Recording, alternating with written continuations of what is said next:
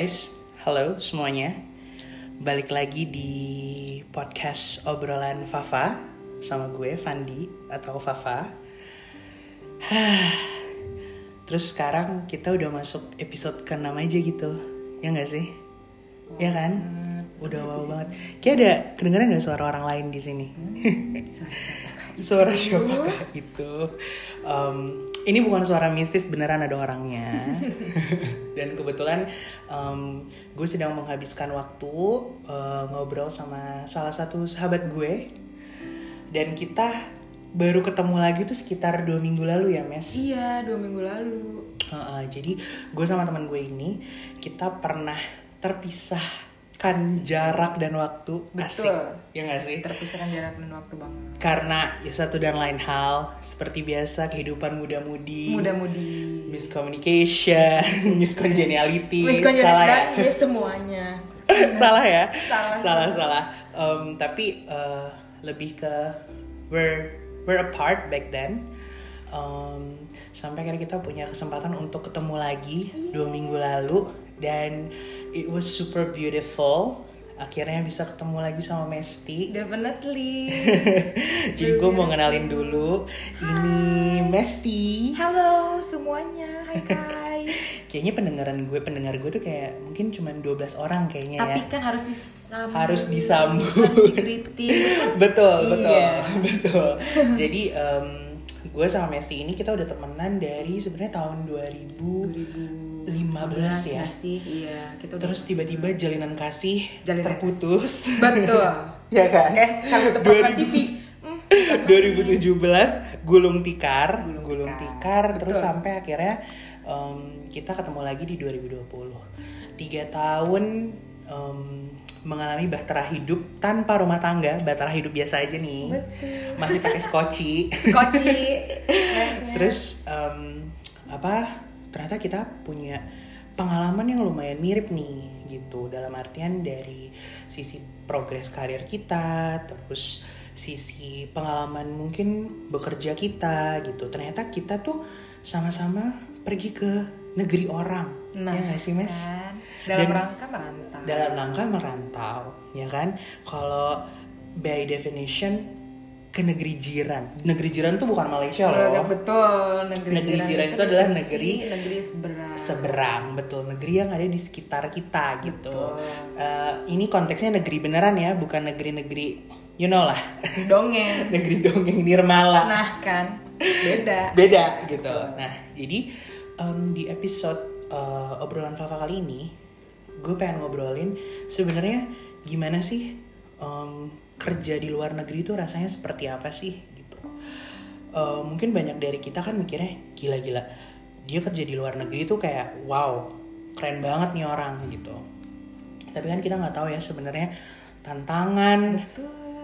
Eh, Nangis darahnya. nangis darahnya Blood, sweat, and tears. Tuh, kayak gitu. Jadi, dan kebetulan mungkin kalau misalnya di compare antara pengalaman gue sama Mesti, pengalaman Mesti lebih lebih jam terbang lebih banyak karena dia pernah bekerja juga di selain di Malaysia, karena ini dia lagi di Malaysia kerjanya.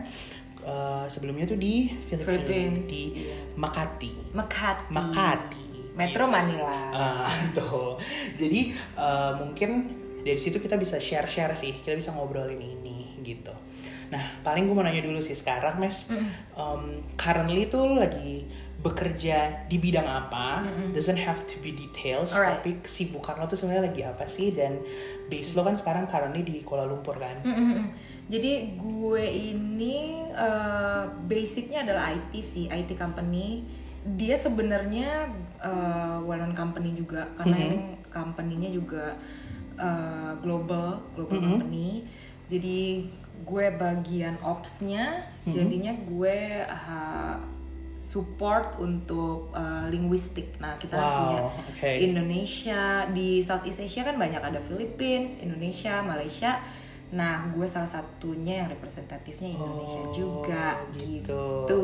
Tapi kalau misalnya dari cerita lo yang dari pekerjaan lo yang baru ini ya, correct me if I'm wrong, ini role yang paling beda compared to pekerjaan lo pekerjaan lo yang sebelumnya kan karena gue Iya. kenal Mesti ini di awal uh, persahabatan kita tuh Mesti ini tuh orangnya PR banget bukan PR banget ya Hmm. Bukan tapi PR, tapi P- PR beda banget bener bener bener beda dong beda, beda, konteks Beda PR konteks. banget mes tapi Iya. how gimana tuh journey-nya tuh kayak gimana sampai lo bisa akhirnya oke Mm-mm. kita ke dunia perbahasaan ini Nah, gitu kan betul. linguis linguis ini Heeh. Uh, sebenarnya karena berawal dari gue pikir karena gue graduated di communication Hmm. jadi communication itu kan memang uh, luas kan fieldnya luas nggak memang yang paling terkenal kalau kita kalau udah graduated pasti again and again mikirnya kalau nggak markom Betul. PR kayak gitu yang Betul. which is sebenarnya prior kerjaan gue karir gue started from that from those kind of field. Kayak gitu kan. Jadi tapi makin ke sini juga dunia digital juga dynamic. Ternyata dia membutuhkan support yang lain. Yang menurut gue memang bisa di cater juga dari uh, komunikasi ini. Kayak gitu. Akhirnya gue ke linguistiknya inilah. Sebenarnya linguistiknya ini tuh sebenarnya bukan yang lebih ke bahasa ya. Tapi karena kita ini seba- sebagai native kayak gitu jadi kita kan yang lebih ngerti uh, bahasanya native tuh kayak gimana dari mulai slang affixes prefix kayak gitu-gitu kan. Jadinya kitalah yang jadi uh, supporting yang buat uh, area ini jadi representatif kayak gini. Tapi sebenarnya untuk kalau lebih detailnya lagi kerjaannya juga lebih diverse dan masih tetap berkenaan dengan communication, communication. Gitu karena kan di communication ini kan kayak sekarang tuh ada yang kayak banyak yang kayak vlogger tuh dibilangnya content creator. Ya content creator. Ya right kayak gitu-gitu. Jadi kayak sebenarnya berkenaan dengan kayak gitu-gitu juga. tapi untuk representatif uh, handling yang Indonesian market betul. gitu. jadi sebenarnya kalau misalnya dibilang jauh-jauh enggak enggak jauh-jauh banget Enggak juga jauh-jauh ya banget. mes karena kan Benar. gue inget eh, lo juga pernah bekerja di salah satu media digital di Indonesia Betul, ya kan? Iya. jadi um, I think it's validate um, apa ya karena menurut gue karir itu kadang-kadang kita nggak tahu akan ke mana, Ke mana. ternyata tuh kadang-kadang kita landed di satu position yang oh ternyata di role-role gue sebelumnya itu sangat beneficial buat role gue yang sekarang gitu. Benar, benar. bahkan kadang-kadang ilmu yang kita terima di sekolah dulu mungkin kayak ih apaan sih ini kenapa sih gue harus belajar ini tiba-tiba di salah satu fase kehidupan lo lo akhirnya ngerasa kayak wah ini berguna banget ya gitu benar benar tapi despite of that Mas, jadi kan lo akhirnya memutuskan untuk kerja di luar itu tahun berapa Mes?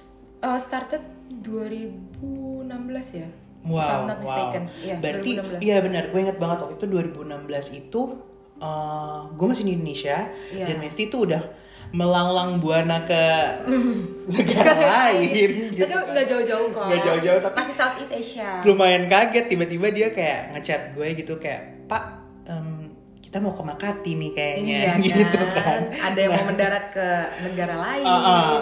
Terus em, setelah dari Makati itu balik lagi ke Indonesia dulu nggak sih mas? Benar, benar. Balik ke Indonesia. Nah, itu yang waktu itu sempat kerja di media kan. media. Heeh, Habis baru itu habis lu itu pindah ke KL, 2018. 2018. Jadi kayak it's been two years now. Wow. Iya. Okay, so first of all, how are you nih setelah? I'm good. Cause In you're in Jakarta kan now, sekarang iya. gitu. I'm good in between in this pandemic ya. yang walaupun good enggak good, Hmm. tapi uh, I know it's a tough for everyone, tapi Hmm. maksudnya nowadays feeling better kayak Hmm. gitu-gitu karena kan kita sekarang udah ada ketemu silver lining kayak gitu. Hmm. Dan bisnis memang sempet di mana pun ya, nggak cuma di Indonesia. Jadi kalau Hmm. Gue bisa sampein kalau mungkin yang di Indonesia mungkin nggak terlalu banyak. Ada yang nggak terlalu banyak orang terekspos. Betul. oh mungkin di luar nggak se-struggle di Indo. Tapi ternyata nggak banyak yang juga di layoff kayak gitu-gitu. Mereka struggle juga karena kan something yang kayak gini nih bener-bener unexpected dan bener-bener impactnya bener-bener global. Jadi yang harus diketahui adalah ini impactnya global. Semua orang uh, in on the same page sama Betul, kita. betul, kayak betul, gini. betul. been through tough iya of course Uh, for sure apalagi for business ya bisnis apa aja apalagi kayak bisnis uh, yang ya aku ikutin kayak gini kan maksudnya aku kerja di sini tuh walaupun kayak IT kayak kesannya Oh, oh enggak it's very digital based gitu, nggak perlu Right. sampai physical atau segala macam. Benar, tapi ternyata enggak Tetap impactnya ya? Affected banget dan bener-bener yang costly wise. Kayak gitu-gitu. Karena kan yang tadinya harus memang harus kerjanya di kantor dan harus mobile. In fact kerjaan gue ini sebenarnya nggak boleh dibawa keluar kantor. Keluar kantor. Benar. tapi karena situation benar kayak gitu. Jadi harus memungkinkan juga ya gitu kan. ya changing role juga kan kayak gitu. jadi sebenarnya tough time eh, dan bisnisnya juga kantornya juga mengusahakan untuk bisa WFH itu work from Betul. home dengan segala macam kita punya barrier punya Hmm. protokol yang harus di ya udah nggak bisa lagi nih protokol yang ini kita harus changing ke protokol yang B dan Betul. C dan itu juga hal yang dadakan kan Hmm. itu yang setiap bi- bisnis tuh nggak pernah expect kayak gini jadinya it takes time buat bisnis untuk gimana caranya apply untuk new rule apa new rules-nya kayak gitu-gitu kan dan uh, policy-nya kayak gitu segala macam jadi very tough tough Hmm. dan kalau dibilang ja- berjalan smooth sailing enggak sih Mm-hmm. pasti semua bisnis nggak berjalan smooth sailing untuk uh, changing yang segini gapnya Mm. very very besar banget kayak gitu kan jadi uh, susah tapi mau nggak mau kita yang sebagai orang yang kena juga affected harus ngerti bisa harus bisa beradaptasi Bener, apalagi orang-orang milenial kayak kita yang katanya Betul. pas interview, oh ya we kind of a, uh, fast learner yang kayak gitu-gitu. Nah, lo buktiin itu di situ. Jadi template apa enggak interviewnya? Bener nggak? itu. Itu setuju sih. Setuju banget nggak? I'm a I'm a fast learner. I'm a fast an learner. adaptive. I'm adaptive. I can handle work under pressure. Work under pressure. Dan sekarang lagi Tapi- dalam satu. Nah, pressure-nya bener-bener nyata. Bener nggak? Udah yang kayak nggak cuman yang pressure, oh bakalan ada data ini nih, ada kayak Iya, gini. betul. Tapi yang oh oh, pandemi, pandemi segala macam. Kayak gitu. Oke, tapi despite of that, let's talk about memories dulu. Oke, ya kan? sure. Gimana mes kayak pertama kali waktu nginjakin kaki di Makati di Philippines, um, satu yang hal yang lo notice tuh apa sih sebenarnya yang wah ini beda banget nih sama Indonesia. Hmm, most definitely surrounding berasa banget. Vibes-nya terasa banget kayak gitu kayak eh, karena gue bisa bilang pada tahun itu 2016 tuh nggak banyak orang Indonesia yang terekspos banyak tentang Philippines. Hmm. Negara Southeast Asia Asia Tenggara yang eh, sebenarnya dia part of Asia Tenggara, tapi gue yakin gak banyak orang Indo yang ibaratnya pergi melancong pun nggak pernah terpikirkan sampai setelah 2017 tuh ada yang Cebu, ada yang Palawan, kayak Pahlawan gitu. betul. baru melek lah ibaratnya kayak gitu kan. Gue memberanikan diri ke tempat itu yang gue nggak pernah tahu kayak gimana dan gue cuman iya kayak dari bermodalkan gue searching dong kayak cuman dari Google kayak gitu kayak gimana sih ini tempatnya cuman kan iya apa yang lo lihat di Google kadang nggak lihat sih iya angle-nya akan berbeda bener kan Kayak Tinder ya, apa yang ada di foto Nah. belum tentu sama di dunia nyatanya. Bener, watch out tuh yang kayak gitu-gitu Uh-uh. kan. Makanya terus akhirannya pas gue apa namanya landing di sana kayak gitu, gue nya yang kayak oh celingak-celinguk nih kanan kiri yang kayak oh udah masuk ke negara orang yang bahasanya berbeda. Satu lo udah berasa tuh, semuanya pakai Tagalog kan.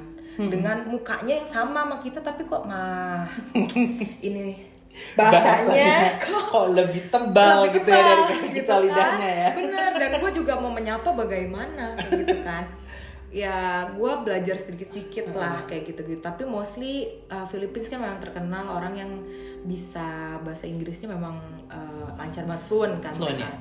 Dan Makati itu business district. benar Business benar district kan? business district jadi kalau kayak kita tuh di Jakarta kayak mungkin Sudirman gitu. SCBD. benar Sekitar gitu sekitarnya. ya. Akhirnya gue ke sana lah dengan perbandingan Jakarta Manila tuh yang gue rasa oh jauh banget kayak gitu. Jadi gue banyak belajar di situ dengan makanannya eh, yang beda kayak gitu. Terus bahasanya beda juga kan. Sometimes kayak eh, lu mau cari makanan yang ya karena mungkin kita terbiasa dengan makanan kita sendiri. Sorry, gue gue motong. Eh, dari segi con- conversation gitu ya, lo ngomong. Kalau misalnya di kehidupan di sana tuh ada language barrier-nya nggak sih, Miss? Language barrier uh, pasti ada tapi language barrier itu pasti sama yang karena lu pas ke sana lu beda kan kayak kedatangan lu kerja dengan foreigner kayak gitu yang memang dia udah melek. Kayak gitu kan. Nah kalau ke sana lu bakalan in touch juga sama lokalnya yang seadanya sama lokalnya mereka. Yang let's say kalau kita bilangnya tukang tricycle kalau kita becak gitu di sana kan tricycle. Nah it happen kadang mereka juga nggak melek bahasa Inggris. bahasa Inggris. nah you have to learn right A bit of, the language, a bit of Tagalog. Iya, Coba-coba Tagalog. gimana Aduh, Tagalog? gue udah lama banget ya Tagalog. Kayak, kayak misalnya, lu nanya berapa aja, kayak makan opo, kayak gitu-gitu. Oh, makan opo? Makan Kayak- opo. kayak Bukan makan apa nih? Bahasa Jawanya kan. Tapi kayak bahasa- makan opo. Heeh, Oke. Makan opo, kayak po itu sebenarnya lebih sopan, kayak gitu kan. Oh, jadi ada juga sopannya. Layer ada- iya. Ling- language di situ gue belajar juga, makanya kayak uh, beyond cuman cuman sekedar oh Filipin tapi gue belajar banyak dari yang language-nya. ternyata ada tier ada layer kayak gitu-gitu kan. Dan bahkan mereka juga Tagalog itu sebenarnya bahasa apa ya pemersatu ibaratnya. Oh, jadi Kayak mereka sebenarnya juga ada kayak di Indonesia gitu, ada bahasa. Jawa, bahasa bahasa Benar, Padang, benar bahasa banget. Palembang kayak gitu-gitu disatuin jadi bahasa. Indonesia. Kita ada satu bahasa yang benar sama. Oh, oke. tapi mostly kayaknya yang se karena temen gue ada yang orang lokal juga jadi mereka ada yang bilang kadang orang yang daerahnya pun juga nggak ngerti Tagalog the thing is itu makanya suka dibilangnya eh, Tangalog Tanga itu sebenarnya bodoh kan sorry nih ya kayak ini bad words tapi di sana tuh lucunya adalah gue diajarin eh, iya kita suka dibilang Tagalog kayak gitu karena kita nggak ngerti ngerti bahasa Tagalog suka di mereka bercandanya Tagalog kayak gitu I see. Nah, jadi kayak banyak juga yang ternyata oh uh, walaupun mereka senasional tapi ada juga mereka barrier language-nya bahkan sama lokal kayak gitu. Betul. Terus kalau misalnya kan um, I think it's more like the culture lah ya, in a big scope. Tapi kalau di kantornya sendiri, Mes, Mes, uh, Mes ini berapa lama tuh waktu di Makati Gue di hampir setahun ya. Hampir setahun ya. Heeh, hampir setahun dan lebih diverse. Mm-hmm. Diverse banget karena Philippines itu sebenarnya uh, dia juga salah satu uh, apa ya? kayak hubnya internasional juga. Oke. apalagi kayak dunia untuk setahu gue yang kayak dunia marketing, bisnis, and then BPO kayak gitu kan, outsourcing kayak gitu-gitu, mereka bisa dibilang hubnya juga di Southeast Asia. Jadi banyak bakal encounter kerja bareng sama orang-orang yang culture-nya beda. Eh, do misalkan mereka juga orang Asia, tapi ada yang orang Vietnam, ada yang orang Thailand kayak Jadi, gitu-gitu kan. In a word sebenarnya your challenge tuh nggak cuman with the locals tapi with Right. the other foreigners ya di kantor Right. kan. Iya, bener. Gitu. Gimana tuh Mes? Apa yang paling lo rasain kayak wah gila beda banget ya kerja di Indo nih Bener, sama bener. di uh, Makati, Makati. Philippines gitu. Bener banget karena sebelumnya jadi waktu pertama gue ke Filipina kan gue sebelumnya belum ada pengalaman kerja di global company tapi Hmm. after that gue balik lagi ke Indonesia gue pernah kerja di global company jadi kayak gue nggak shock culture kayak gitu nah pas di sana gue uh, to be honest agak shock culture karena lu bakal day to day lu ngomongnya English. Dan lu mesti tahu apa yang lu mesti bawa kayak gitu. Karena kayak misalkan lu sebagai gue waktu di Makati juga kerjanya marketing kan. Nah marketing yang gue bawa di Indo kan gue ngomongnya pakai bahasa Indo. Betul. Uh-uh, walaupun memang sam ininya juga maksud bahasa marketingnya akan tetap sama, remain the same, but then when you have to report, when you have to deliver tuh lo harus reporting dengan bahasa Inggris yang bisa di cover semua. Yang bisa capture those Capture those of people ya. uh, Jadi iya, mereka benar. harus ngerti.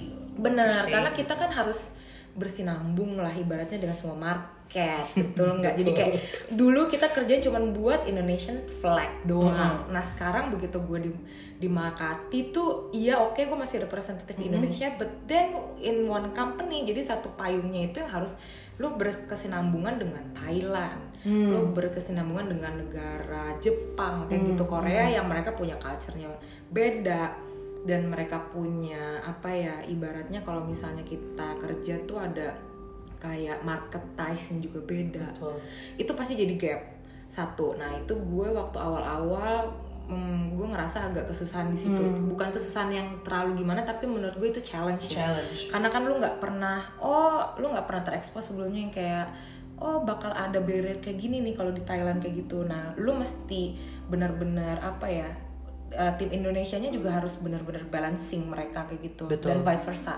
Tim Thailandnya juga atau tim Jepang kayak gitu-gitu yang mereka negara-negara lain harus benar balancing kayak gitu. Oke. karena kan kita work for company wise kayak gitu Oke. bukan yang cuman uh, oh ya ini Indo apa company Indo aja nih kayak Nggak pada. Jadi semua countries jadi kan kalian berarti harus thinknya as a HQ level ya, bukan Betul. country based gitu kan. benar Tapi lebih yang regional Tap in the strategy country based. country cuman based but for regional yang semuanya karena kan sometimes uh, lu punya campaign yang uh, campaign centralized campaign kayak hmm, gitu ada yang centralized, ada yang Right? Iya, localized. localized. benar-benar yang kayak gitu. Betul. Terus kalau yang kalian-kalian ini yang udah pernah kerja di global company atau been through kerja keluar pasti paham lah yang kayak Iya. gini-gini karena kayak uh, apa sometimes uh, karena biar nggak different kan kayak Hmm. maksudnya supaya tetap lu ngebawa company-nya tuh pinginnya essence-nya, goals-nya, visi misinya Hmm. tuh apa kayak gitu biar sama.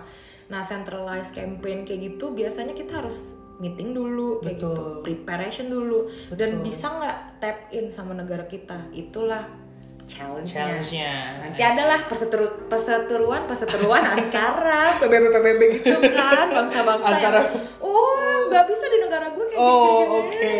gitu. Iya, pasti kan ada market Pasti. representatif yang ya oke, pasti selalu aja lah yang akan negate our direction, Benar our banget. strategy kayak gitu-gitu kan. Benar banget. Dan kadang-kadang memang just to be fair ya, maksudnya giving a perspective of working in a regional level, Mm-hmm. some countries tuh juga mungkin ada yang bener-bener emang gak akan take your direction gitu. They will come up uh, dengan direction mereka sendiri dan Iya. kita sebagai maksudnya sitting on the regional perspective at the end of the day kita harus gimana caranya kita nyatuin um, dan supaya make sure meskipun strategi orang itu berbeda sama kita mereka tetap punya red line-nya ya Benar, benar. redlining-nya sama kita punya project gitu istilahnya. Benar, Nah, setuju banget. Berarti kan Wes kalau misalnya yang di uh, gue notice ya bedanya Misty sama gue ini kebetulan gue kan juga kerja nih di luar. Betul. Waktu itu Iya. uh, di 2018 tapi jadi kayaknya dua tahun setelah Misty Mm-mm. tiba-tiba gue dapet opportunity lah gitu. Nah tapi mungkin journey-nya beda guys. Karena kalau Mesti ini tuh tipenya yang memang dia meng-apply ke perusahaannya dan perusahaannya berlokasi di negara Di tersebut. negara tersebut betul. it's completely different sama gue gitu kan. Jadi kan kalau gue itu adalah orang yang memang bekerja untuk local office, terus akhirnya get promoted, yang kayak istilahnya um, ada perjalanan akademianya. Akademia, betul betul betul. ya? Iya, iya, iya, perjalanan akademianya gitu jadi kayak oh oke dari ini kita mulai terus dari situ kita pelan pelan naik ke sini kita naik ke sini kita naik ke sini Benar. gitu kan nah jadi kalau dari gue sebenarnya mungkin given the perspektif aja challenges yang gue yang paling beda ya kerja di um, buat gue di luar negeri pada saat itu adalah lebih ke karena kan majority kantor gue ini waktu yang gue ini udah gue udah gak bekerja kebetulan gue udah gak bekerja di kantor ini. Kantor ini base nya di Bangkok dan dia industrinya fashion. Jadi beda banget mes. Dalam artian tuh kayak kalau gue itu dari orang yang kayak gue dulu mikirnya cuma lokal terus gue tiba-tiba disuruh mikir secara regional, Regional.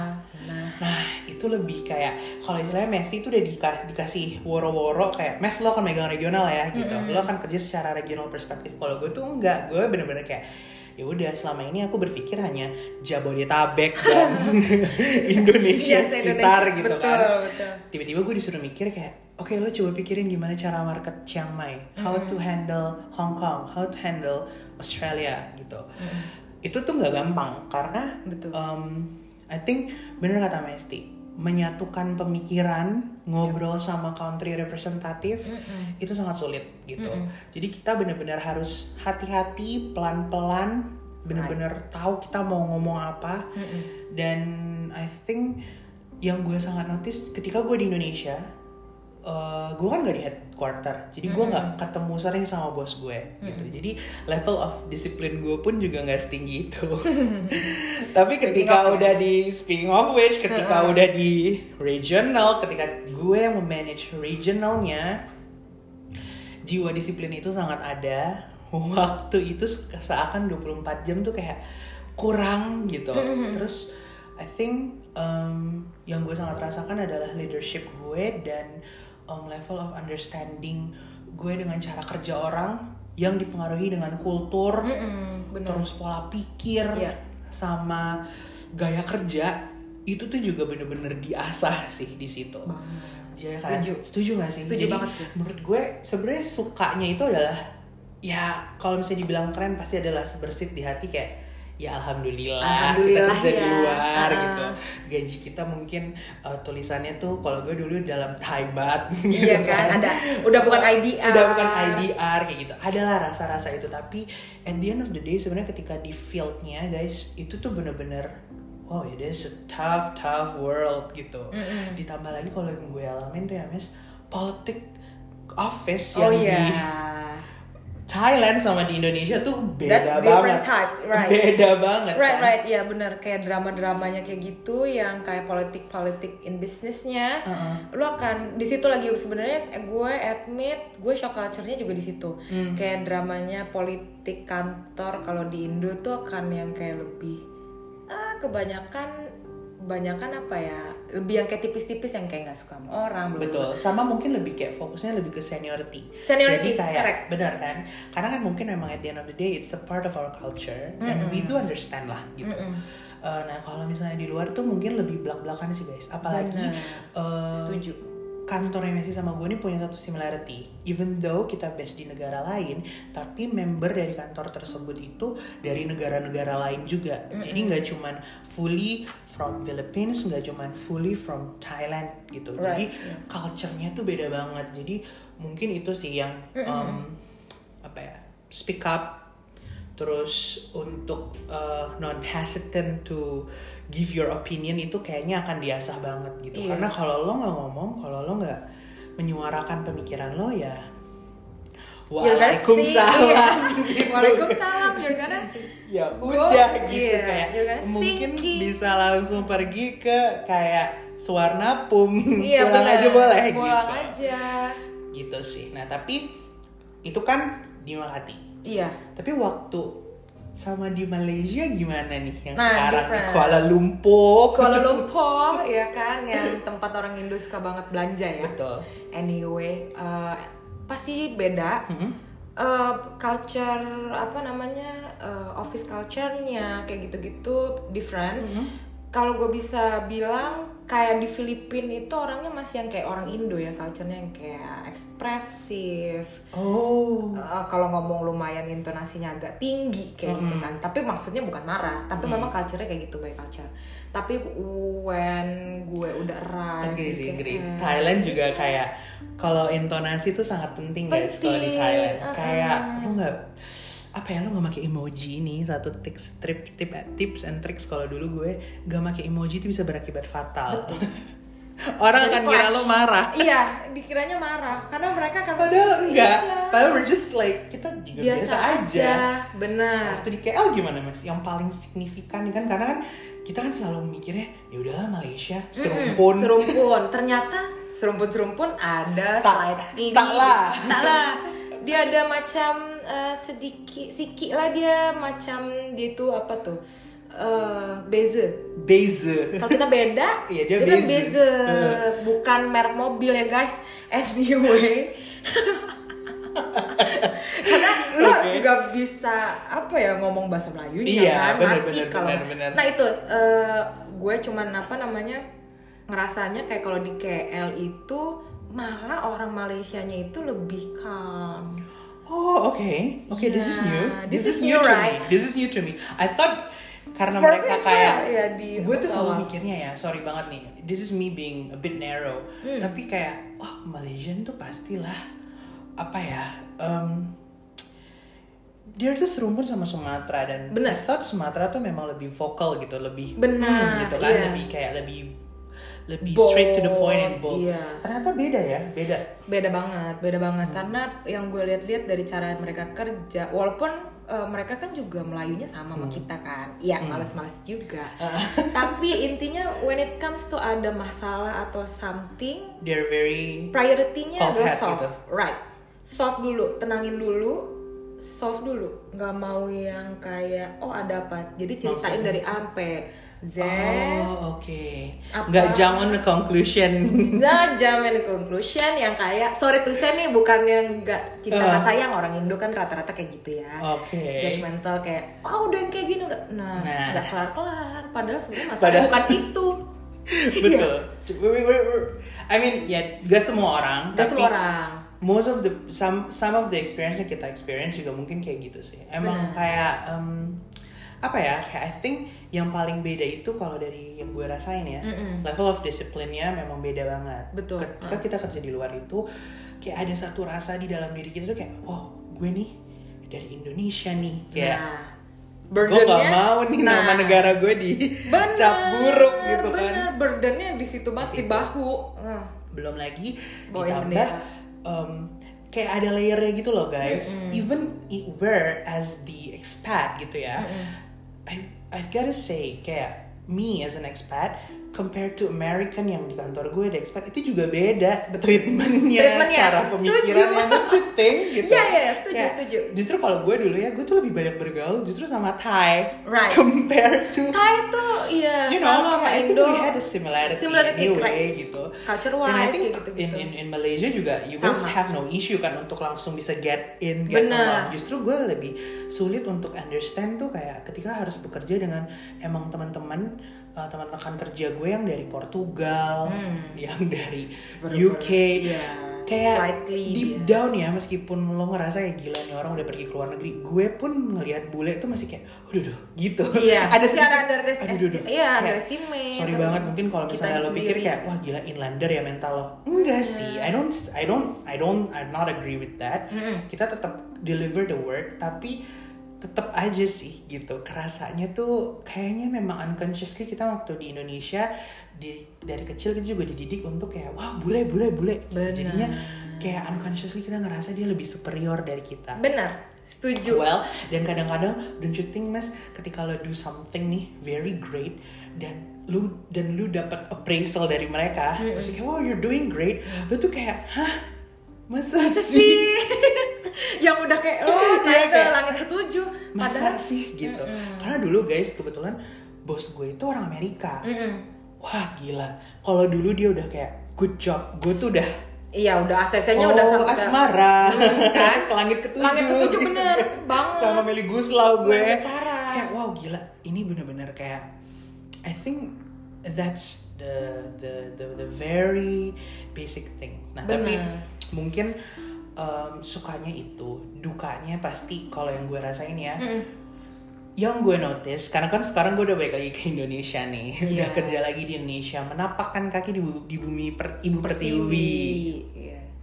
ternyata gue tuh memang orangnya um, I'm an extrovert I can say I can tell tapi gue itu butuh uh, support system gue dekat dengan gue Hmm. jadi uh, yang paling gue sangat um, apa ya yang paling struggle buat gue itu itu ada homesick Iya, keluarga iya, gue iya, benar. teman-teman dekat gue Mm-mm. um, dulu kan cuman just one call away atau lo one grab away one gojek away Iya. kita udah bisa langsung ketemu sama teman kita. Nah, ketika di Thailand, hmm, I think yang gue fail untuk apa ya build itu adalah relationship um, not in romantic way tapi relationship with other people yang non dari kantor gue. Jadi uh, to have that kind of community untuk ngobrol Iya. sesama foreigner atau mungkin sesama orang Asia gitu ya atau Thai sama orang Thai gitu. Nah itu yang gue um, memang tipenya gue memang orangnya kayak gitu gitu. I'm a bit of workaholic jadi Jumat tuh gue nggak pergi ke klub Iya. atau bersosialisasi. Sabtu gue lebih memilih untuk stay di rumah. Nah jadi kadang-kadang lonelinessnya itu is Berasa. killing me Iya, gitu jadi kayak makin- Britney gitu. Iya, homesicknya masih Nah, berasa. Jadi berasa. Jadi mungkin itu sih yang gue notice. Nah kalau Mesti sendiri gimana? Apa yang paling lo rasain yang wah gila tough banget nih gue Tough di luar banget. negeri gitu. Both ya di Makati Iya. di uh, Malaysia, gimana? Malaysia, tapi yang paling berasa banget Makati sih. Oh. You knew it. Gue ngerti banget. Kalau Makati tuh kayak kita setiap Parah. malam sering banget teleponan.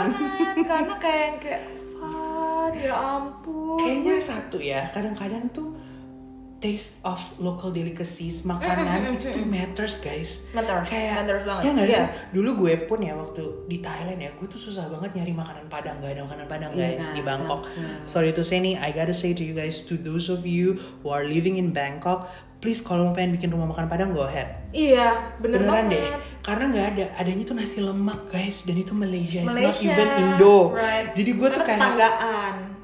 Demi Allah stres gitu kayak Iya. "Heeh, I knew itu that. makanan nah kalau dulu di Makati apa mes yang paling selain makanan Selain makanan ya, makanan Karena kan di otak kita kan selalu kan Mm-mm. makanan Makanan kan kalau kayak gitu nggak bisa mikir kalau Oh. meeting.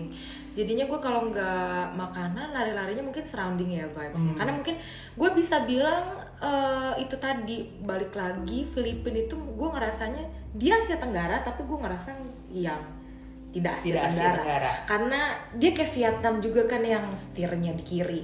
Hmm. Dia kan karena by by historical American Iya. ya kan And kalau nggak salah Spain juga kan. Spain, Tapi ya, true. Americannya apa influence Americannya American thingsnya itu statesnya itu lebih kental. wow oke Kental banget. Even mereka yang jago banget bahasa Inggrisnya itu wah renyah banget suara bahasa Inggrisnya American banget. Like from the states or ya yang kayak gitu-gitu. Oh, like LA girl Like LA girl, tapi nggak yang kayak white chicks gitu ya, gila sih.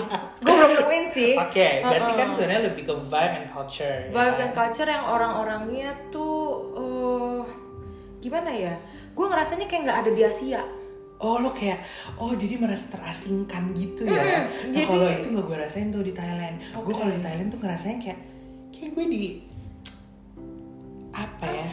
Sulawesi kan ya, gitu kayak Bali-Bali gitu. Gak, gak, gak jujur banget Gak gitu. banget. Kayak maksudnya kayak pergi Kuala Lumpur, I don't think you feel that way di No, Kuala no, no. Lumpur kan? Yang kalau Kuala Lumpur apa tuh yang paling gue terus terang selama gue 2 tahun that's why makanya gue bisa jalan kayak sebenarnya Dan masih sailing. ongoing. iya kayak gitu kan Eh, apa namanya gak ada yang terlalu kayak homesick kayak gitu sih Hmm. karena bener-bener eh, cuman perbedaannya malah in better way menurut gue Oh oke, apa tuh? menurut gue karena eh, gue sih kan teman-teman gue surrounding banyak yang pernah juga tinggal di KL dan kayak ah. Well, I love boring. too. right ya ada yang bilang love ada yang love Nah. the relationship atau yang ada yang nggak suka tapi for me especially dan lu juga kan sangat amat menurut gue itu better, for Better. living there working there kayak gitu untuk yang kayak menurut gue eh, mental health juga kalau lu yang kayak depressed kayak gitu atau stress dengan pressure yang ada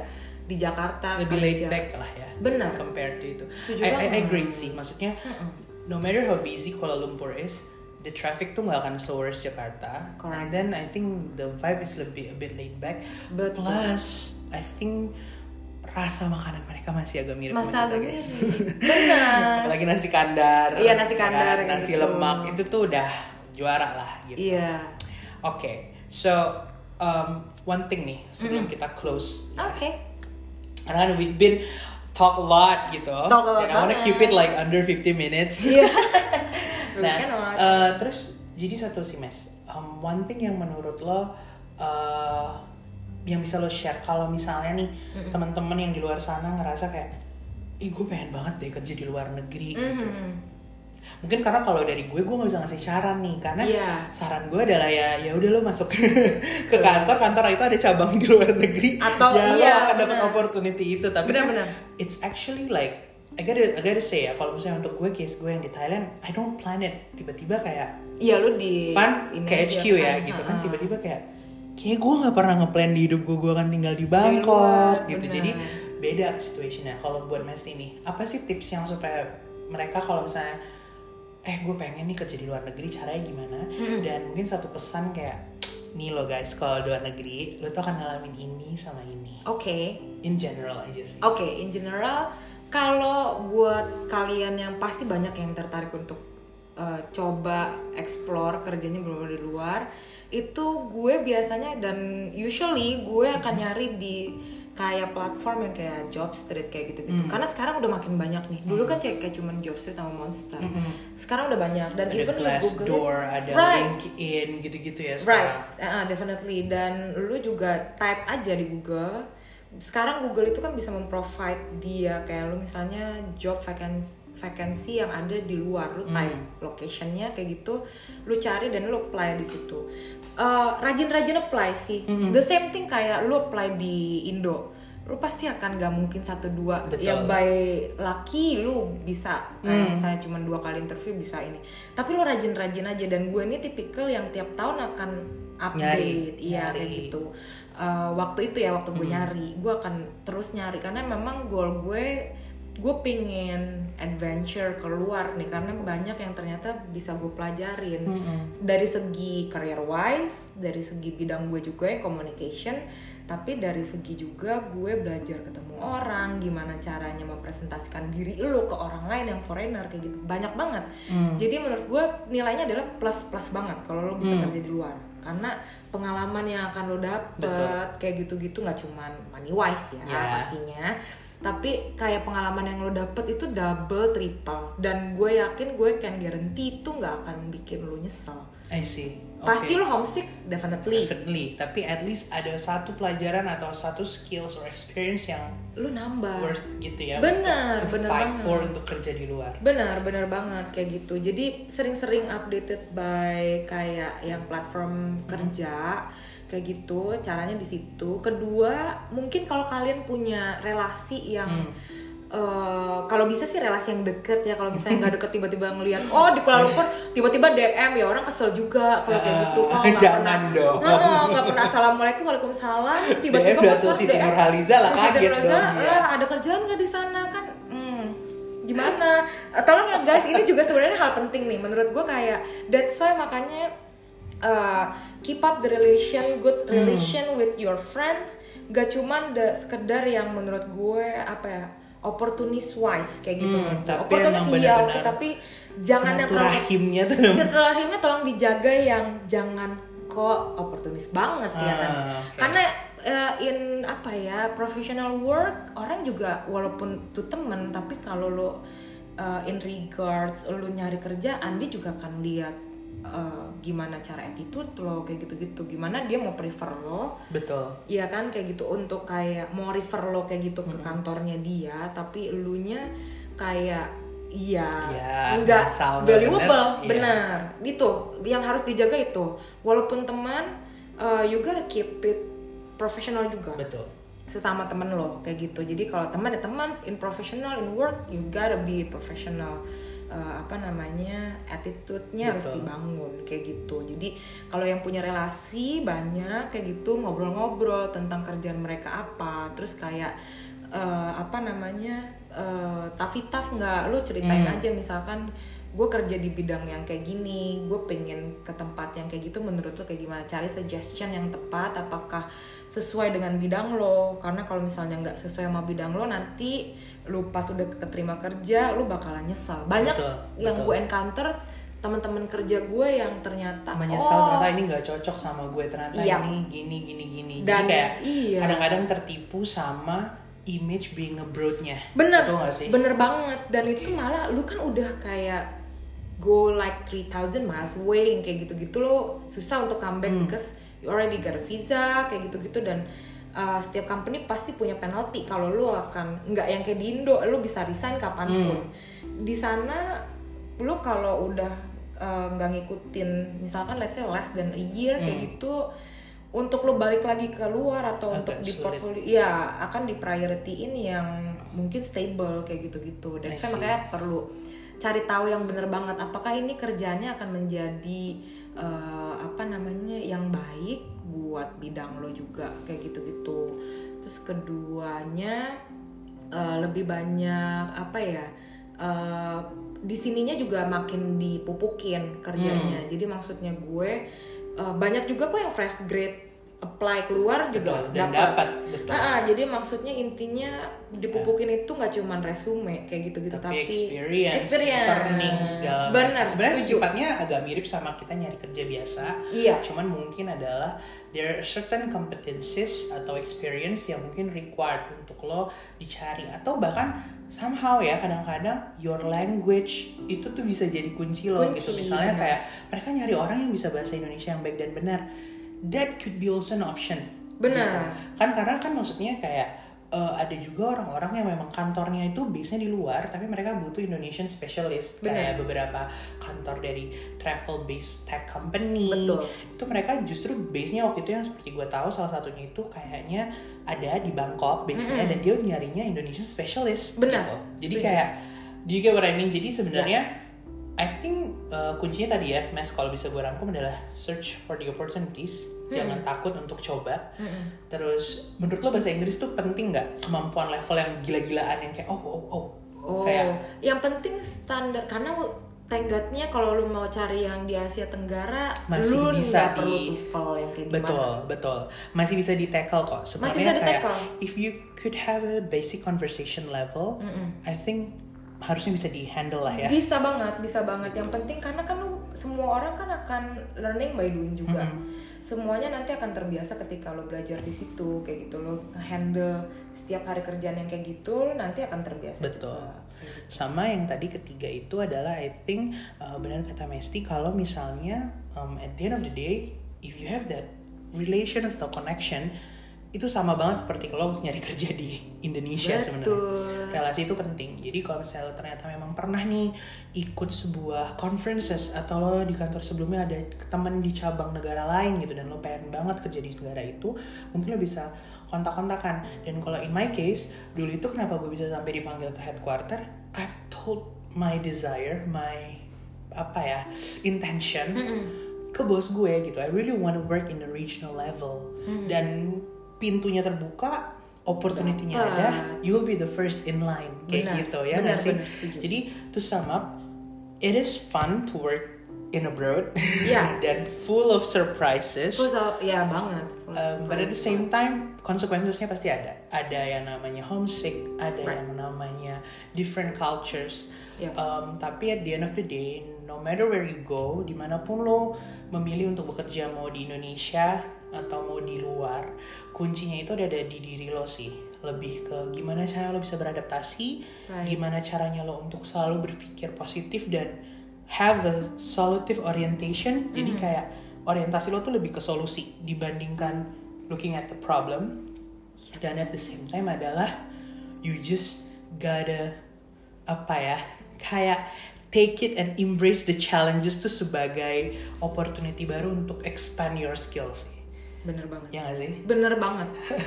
100% on this. Okay, guys. So I think that's all for the conversation today. Ooh, masih Rian di bawah 50 menit. Iya. So I'm so glad to meet you, Mesti. I'm so glad to meet you again. Good luck buat karirnya ke depannya Amin, dan makasih. Sampai You jumpa mungkin di Kuala Lumpur atau Sampai di jumpa di kota-kota. Asia atau mungkin kota-kota Eropa, Eropa lainnya. diceritain tuh Betul. berarti. And then I hope you guys have a good insight di podcast gue kali ini and I'll see you in the next episode. Bye. Bye.